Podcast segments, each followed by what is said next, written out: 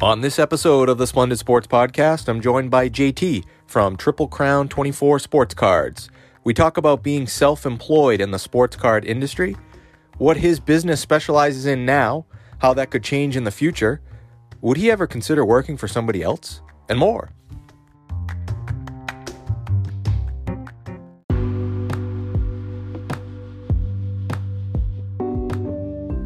I have a great deal of respect for people who are self employed.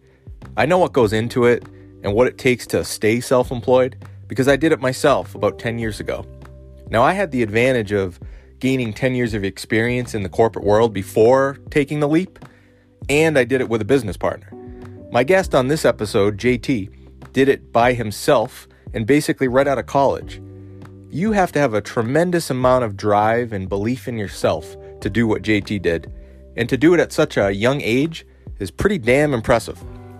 I saw an interview of him on one of my favorite sports cards YouTube channels, Bench Clear Media, and after watching it, I said, hey, I'd like to talk to that guy too. And so I did. Here it is.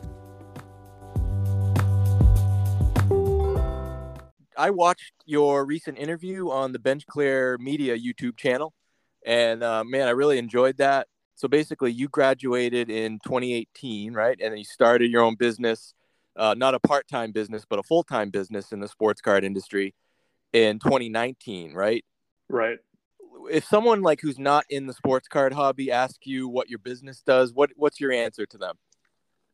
Uh, sell sports cards and sports memorabilia. Have you, have you ever seen king of the hill Oh yeah, yeah, yeah. I tell people I'm kind of like the Hank Hill, where I sell propane and propane accessories, but I just sell sports cards and sports card memorabilia. so that hey, that makes sense. Yeah, keep it simple. Yeah, yeah. Well, one of the parts that really hit home for me was when you talked about, you know, you graduated college and the opportunities that you were looking at at the companies that you're interested in working at uh, were like unpaid internships. I graduated college back in 2003 and I immediately flashed back to my own experience when uh, you know I graduated as a marketing major and all the opportunities that, that were out there at the time it seemed like for me at least when I was graduating was uh, sales jobs with commission only you know no salary type things uh, which you know wasn't ideal. But for me I wasn't really capable of starting my own business at that point for many reasons.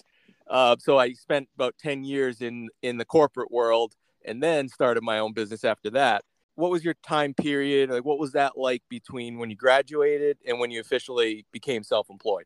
It was a it was a journey, I would say. Um, going uh, getting out of college is one thing. It's a transition that I think is very much so overlooked, and just trying to find yourself, especially when you're you work so hard to get this degree and all of a sudden you're in a spot where you pretty much have to sacrifice everything and you you, you leave high school and you're in this this brand new sea i went to a very large university uh, and then you leave it again and you're in even bigger sea of like the real world. So just finding my footing but it was just something that came to me. It was an opportunity that was presented to me and i just ran with it as long as i could. Yeah. now so I don't have a business in the sports card industry, but I feel like in a way, what you do is a lot like what I do, where there's a good amount of competition in the marketplace, and the real differentiator is you, the operator. Uh, so like you, you know, you got to out execute, outthink with a great system, outwork, uh, and then develop those trusted relationships with your clients. I, am I right on that? Am I on point with what you know what you're experiencing? I think that translates perfectly um, to the sports card world because I do have repeat customers. I do have people who come back to me and providing them with that service, especially in a world like sports cards. It's I know that you said you just got back into it this year, but all the craziness that has happened this year is not normal. Typically, things are pretty steady. Um, and also, what comes with that is that the players in the game are also very steady. So people go to the same places for years and years in the hobby just because they know what they're going to get. And that's why you see some of the titans of the industry now, I would I would say, and why they have such a stronghold on the industry is just because they've provided that service for so long. And it's, it's definitely difficult to get your foot in the door, uh, especially compared to some of those behemoths out there. But it can be done. It's just it, you got to outwork, outlast. It's kind of like that survivor, uh, outthink, outlast, outplay. Well, I'm a big fan of Survivor. Yeah.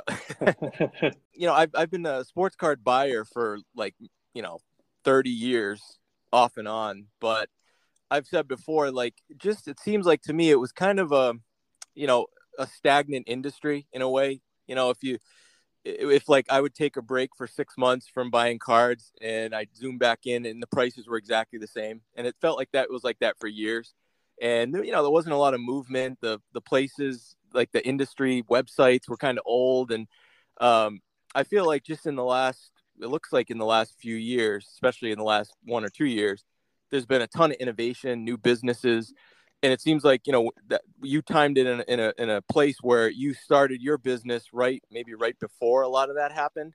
Do you and if you could take the time machine back and let's say there was no covid no boom or whatever the reasons were for the sports card boom do you think that it would have been a different path for you? Uh, or like how did that help or hurt you in a way with what you're doing? I don't see too many ways in which it really hurt uh, with everything that happened. It's it definitely helped just because there were more people interested in the hobby and there still are today.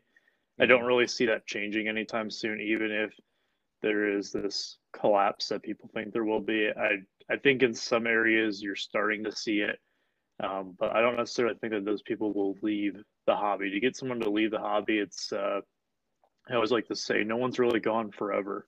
So once you have that collector gene in you, it's it's kind of with you forever.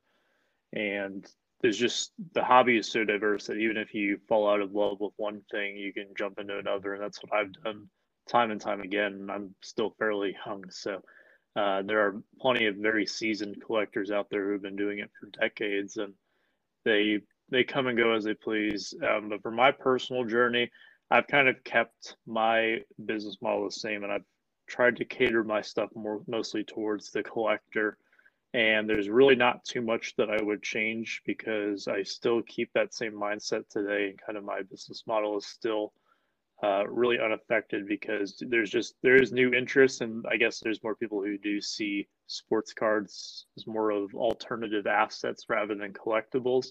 That's understandable, just because these cards have monetary value and they have for quite some time. And once it's assigned a monetary value, it's very difficult to erase that. So if you're looking in the grand scheme of things, um, there's still a collecting element to it, even though the cards might be viewed differently as they once were. But deep down, there's still a collecting process. For example, everything in my store, you could technically say is somewhat of a collection that I have. I mean, it, it is a collection of cards that I have. It just happens to be that they're all for sale. So a lot of these terms that we used to define a certain way kind of rewriting the hobby dictionary, so to speak. And I, I think that some people are hesitant to that change, but a lot of people have embraced it and evolved themselves as well to go along with that. You have an awesome eBay store, very well established, um, you know, great ratings. You mentioned to me um, that you you specialize in the cards that you don't see every day on eBay, and then a lot of them are in like the two to ten dollar range. Could you give maybe some examples of like those type of cards that you're talking about? Right. I I tell people that they're they kind of uh, they I guess they have somewhat of an idea in their head, but I'm more so thinking of the things that people don't have the time to list or is just not worth it if they're opening wax. Uh, for example, let's say that you opened up a hobby box of Topps Chrome Baseball 2021, and out of that box you pulled a let's go with Max Scherzer green refractor number to 99. And you're going to sell some of the cards in the box. The Scherzer card, it might only be like a 10 to $20 card. Maybe it's just not worth your time to list it and go through that process. Maybe you don't think that anyone would want it, but there are player collectors out there. And being a player collector myself is kind of one of those things that shaped it is that there were a lot of cards that I would look for them. Like, you know, I bet a lot of these are just sitting in people's boxes and closets somewhere when there are actually people out there who want them. There are set builders out there. There are player collectors. These ways of collecting and these mindsets that have kind of been put on the back burner. People want to chase the big things, and I think the sensationalism of social media has definitely emphasized that. I mean, the, the big cards usually get the most likes or clicks or interactions, whatever platform you're using, whereas those lower tier cards, they're not as exciting, maybe. Um, but to some people, it, it could be the last card in the set, or it could be the last card in the rainbow, and that's extremely exciting. So, just getting those cards that people don't think are worth much, that they don't want to take the time to list, and make those available for people is really what I like to have uh, in the store. But I do try to cater to everyone. There are definitely hundred dollar plus cards in there. There's some really cheap base cards as well if, if you're looking for just some budget options as well. But that's really my bread and butter is that range. Looking at your store, I think it was yesterday, and you have a was a 51 Ted Williams in there, Bowman. I do, and, yeah. that, and, and that so like I, that led me to my next question, which is you know the for the vision of your business do you see yourself staying with that bread and butter like hey i found my specialty i found my sweet spot i want that to be like the core of my business. I've built a system around it. I'm efficient you know that that two to ten dollar card like you were talking about. Uh, or if you had the option to like move more of your business to a system where you know less transactions but higher commissions when you're selling more graded cards that are you know, like that Ted Williams thousand dollar card type thing. I've always tried to keep myself open to new opportunities, and doing that and keeping that open mindedness, I think, has been very crucial in how I've done things. For example, on a whim, I once offered to do consignments for someone, and now I have about two dozen people who consign cards with me in my, in my store as well. And keeping that mindset of getting those cheaper cards. A lot of the cards they send me do fall into that bread and butter that I talked about earlier. So the Ted Williams card, for example, if I could make a couple hundred dollars from what I have into it, that's a pretty good day. I could call it a day at that point. All I have to do is ship out one card. It wouldn't be very much work. Uh, and right now, being for the most part a one person operation, I do have some help here and there, but it's not as consistent as I'm hoping it will be in 2022.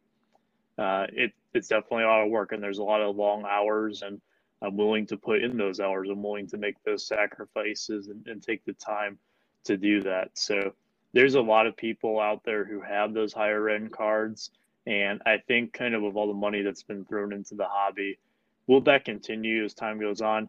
I don't know. I don't know how much of what has happened in the last few years is going to be a permanent effect, but I would like to think that things will never be the same. Um, I think that's probably one of the safest things you could say. So to be able to cater to the people who aren't going to be spending as much or want to go after these cards that other people just aren't offering to sell them, I think that can go a long way because there are people out there and they just may not be the ones who are most active on social media or the ones that you see other people talk about but there are people who do enjoy collecting those lower end cards and being a source for them while still also catering to you know your your big bucks spenders i think is a nice happy medium. So i'm definitely open to acquiring more cards like that i love acquiring those cards and seeing them come through my hands and ultimately into a collection of someone who's really going to appreciate them but I also know that there's probably a lot of the other cards out there too. And from some of the feedback I've gotten too, uh, from people just sending me thank you messages and the sort. Um, so there's a lot of people out there who appreciate the lower end cards too. So it's it's ultimately making someone's day and helping people enjoy the hobby. I can tell you, I'll give you a little feedback from experience I had earlier in the year. Uh, I was looking at having somebody sell some graded cards for me, and, and some of these were pretty high dollar cards. So my first inkling was, all right, well, eBay's where the most eyeballs are at this point. So I definitely want to look into that. I contacted two of the biggest eBay consigners out there, well known. I didn't get a response back. I got nothing back. And that for me, that was it. I said, all right, well, I'm not gonna go, I'm not gonna go any further with this route. So even though there is there is a lot of competition for those, you know, higher price cards, graded cards consigning on eBay, I still think, just from what I've done a little research on, I think there is some opportunity there uh, to, for someone like you who I can already tell you have, you know, great follow up skills. You, you know, the, the customer service you're going to provide, even though you're smaller uh, and haven't been around as long. Uh, maybe some of these bigger outlets they have taken their eye off the ball in certain aspects. Uh, so that's just I just want to throw that out there because I think that is an area where you could be very successful with that too. And like you said, uh, maybe it's even less. You need less manpower to sell a graded card for a thousand dollars than you know a hundred cards for ten bucks each or whatever. I do appreciate that a lot, and I it's something that happens a lot with a lot of the businesses where um, sometimes it seems like someone is kind of moving to the top and knocking out all their competition. And if we're talking about a sports context, let's take the Dodgers for example. The Dodgers picked up everyone last season, mm-hmm. and come this off season, now they've lost Corey Seager. Uh, there's going to be a few more guys. They'll probably lose Kershaw from what it sounds like when this lockout is over. And you just can't monopolize these resources if you do not have the means to do it. So you need to have uh, the capacity to do so. You need to hire more employees to take care of it. So if your business can't grow to meet demand, then people will move on, especially if there is no uh, brand loyalty there. And I'm sure everyone listening can probably identify which uh, consignees you were talking about uh, through eBay. And the, these people are getting absolutely flooded with cards. There's more people selling cards than ever before. So uh, my a lot of what I do is word of mouth, but just treating people right and using that golden rule, treat others the way you want to be treated, and having that mutual respect for the buyer and trying to understand the buyer's situation uh, really goes a long way. And I think that there's a lot of short sightedness where people look to make a quick buck on a lot of cards. Um, whereas sometimes if you're willing to make those compromises, you can end up with a lot more in the long run. Yeah, and, and this was, you know, earlier in the year it was the the really the heat of the market. I'm sure, like you said, I cut it. I did, you know, I didn't take it personally or anything because I know as a business owner, I know what they were probably going through. Right, they were getting absolutely flooded with people trying to sell their cards because prices were at all time highs. Uh, but it is, like you said, it's a lesson that uh, you, you can't be short sighted because in that moment, they probably felt like, wow, we have so much business now. It, you know, if we miss an email here or there, it's not the end of the world. But, you know, flash forward where the market cools off.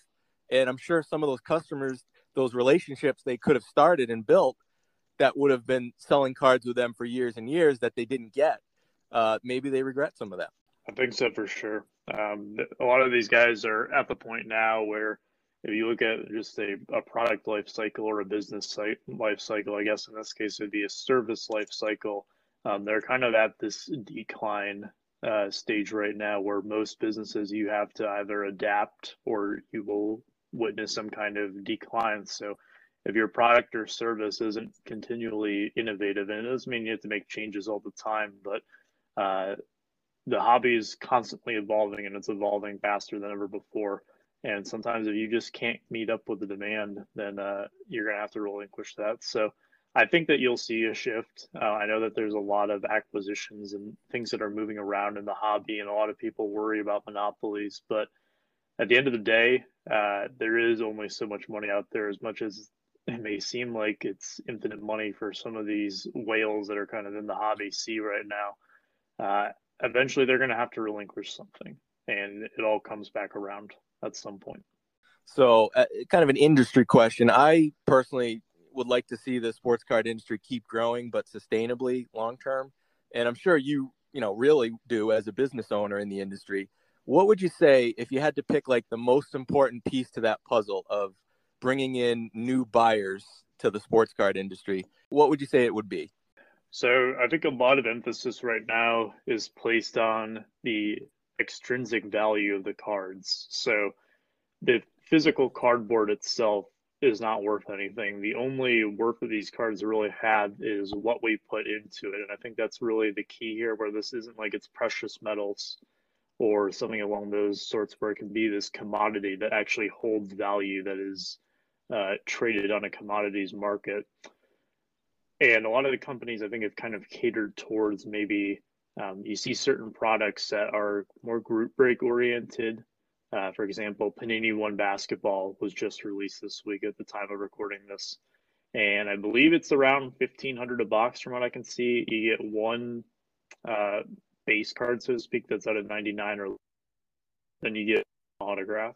And that's that's it for fifteen hundred dollars. and wow, I don't know too many people out there who can really afford to do that. There are, I mean, I've seen it. I've already seen some people doing personal boxes, but it's definitely more of a group break oriented product. So you've seen the uh, the manufacturers kind of catering towards that group, or with a product like Transcendent, for example, uh, you see more so um, people who are kind of catering towards the grading companies. I know that we've seen before Panini with their encased product has cards that are graded directly by Beckett and placed into the product. Uh, Topps with their Bowman Chrome X PSA graded cards right out of the the product. So they're definitely not. Um, I think that's something that we might see more and more of going forward.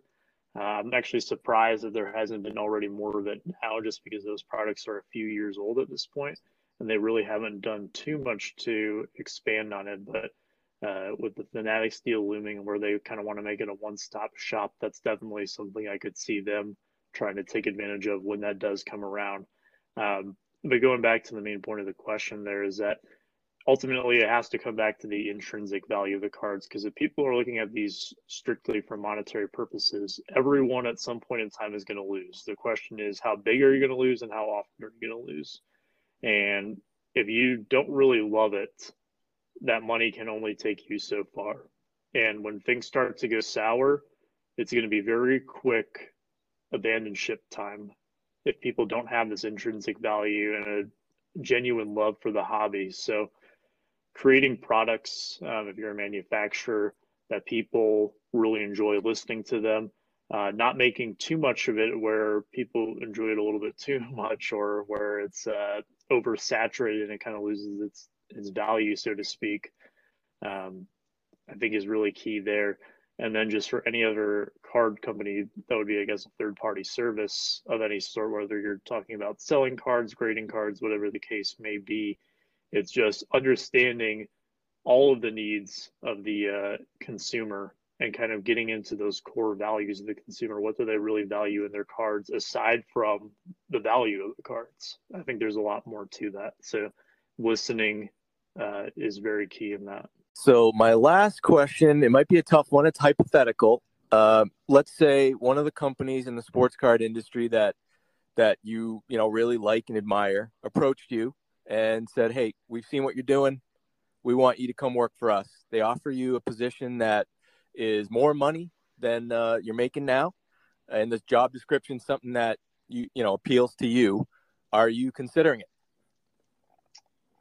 Well, there would be some challenges with that. Of course, they have to pretty much buy me out uh, mm-hmm. to start with, and there's a few challenges that come with that too. And um, the cost to buy me out might not be something that they're willing to pay. I don't know if they would value me as one person. Um, if I had a team of people, then maybe it would be a little bit different. I really personally, just having been my own boss for over two years now, I just can't see myself going back to not being my own boss. I always really want to be in this position no matter what. Um, and I have this vision. I, I really want to see it out. Now, of course, if it was an offer that was too good to refuse, then sure, I would really have to consider it. And I thought it was what was best for me, then I would take care of that because I do need to.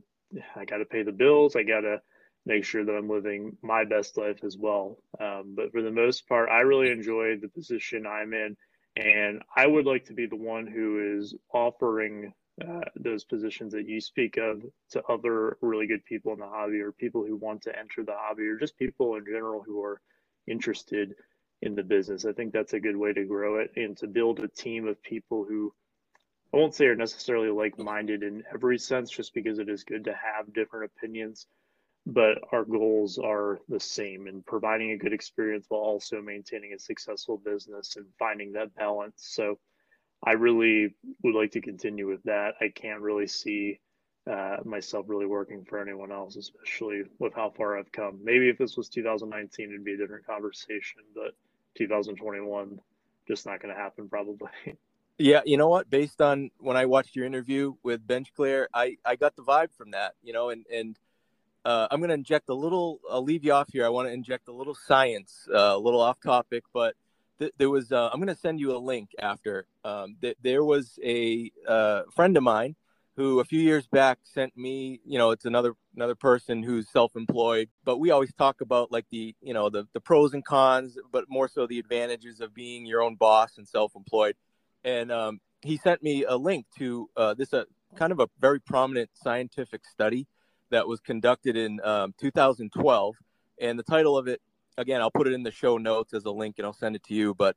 Uh, I send it to anyone who's thinking about starting their own business or has, like you, uh, leader it's called leadership is associated with lower levels of stress the idea behind the study was you know there's a common perception out there that business leaders or even like government leaders military officers ceos small business owners uh, there's a perception that those people have higher stress levels than non-leaders like would you know employees rather the employer because the leaders tend to have uh, more demands, more responsibilities, some a lot of cases more hours. What was very interesting about this study, and then I, the reason I wanted to share it was what they found was that the the leaders actually had less stress levels, uh, and the way they measured that was there's a hormone called in your body called uh, cortisol, which basically is a stress hormone. So you, the, the higher that level in your in your body, you tend to have more stress.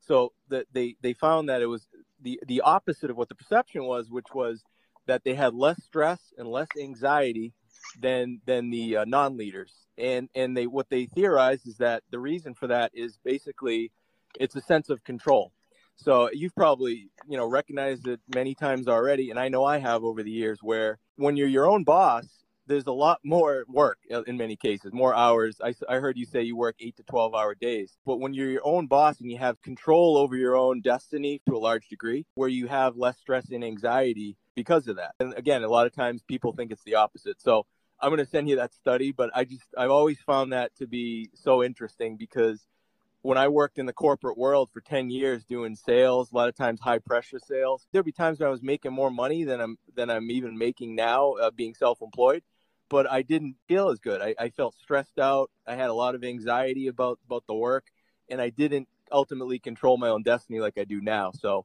I always like to share that with people like you because I, I feel like you can't really buy the the peace that you have when you run your own business successfully. I, I do appreciate that. Thank you very much. And that, I mean, everything that you said there is, uh, I, I'm not a huge science guy. I, I like science. I'm just not very good at it. Um, me that's why I do sports cards instead. It's a little easier for me. Uh, but it, all of it does make sense. And uh, I'm I'm kind of, I guess at this point, I'm addicted to seeing that success and uh, controlling my own destiny. Where uh, the highs in life that I get is from pushing that sales goal or to make a, a good buy on a collection or, or anything that's associated with that. To know that I'm doing something to progress my business on that specific day, I can consider that a win. I think a lot of people have understood, especially since the start of the pandemic, just that a lot of major corporations, you are very expendable. Uh, people can get cut in an instant, and it doesn't really matter how long you've been there. Uh, it's kind of just a, a, next person up mentality a lot of times, and it, it's really scary to think, and it's it's very unfortunate uh, as well. Just that you know these really hardworking class individuals, you, you, can snap your fingers and they're gone. They're out of a job and all of a sudden in a very stressful situation there. So kind of uh, I guess knowing that you know if, if things do fail, it's on me, of course. Uh, being being the decision maker and bad decisions, it's something that you have to take accountability for. But um, having that autonomy is very uh, freeing and it, it, gives you a clearer mind as well. I think that your decision making, uh, it allows you to have a, a larger perspective of things. Whereas if you're in a role, your job is really to just do that role. Um, even if you're in a management position, you're kind of just checking the boxes in a lot of cases. And you could argue too that if you're starting your own business and you have employees, and there is some overlap there too. But you definitely have more of a sandbox feel to what you have rather than in the manager environment where you're still someone is still above you who's kind of controlling what goes on behind the scenes. On a side note, I look forward to becoming a customer of yours in the near future. I like to do business with people that I like, so that that's why I definitely uh, am going to reach out to you about consigning some cards and getting that ball rolling. And um, anyone who's listening, if you're in that position too, I think it would be a smart choice. I appreciate it. Thank you, Adam. All right, and then I will talk to you in the near future. All right. See you, man. You All have right, a great thank day. Thank you, JT. Bye now. Well, I bet you didn't expect to learn about any scientific studies on a sports card podcast, right? That's what I'm bringing to the table here, baby, connecting the world of science with sports cards. After listening to that interview with JT, I'm sure you realize he's somebody you should be following on social media. All his links are in this episode's show notes. He goes by It's Triple Crown on Twitter, Instagram, and eBay, and Triple Crown 24 on YouTube. Thanks again to JT, and thanks for listening.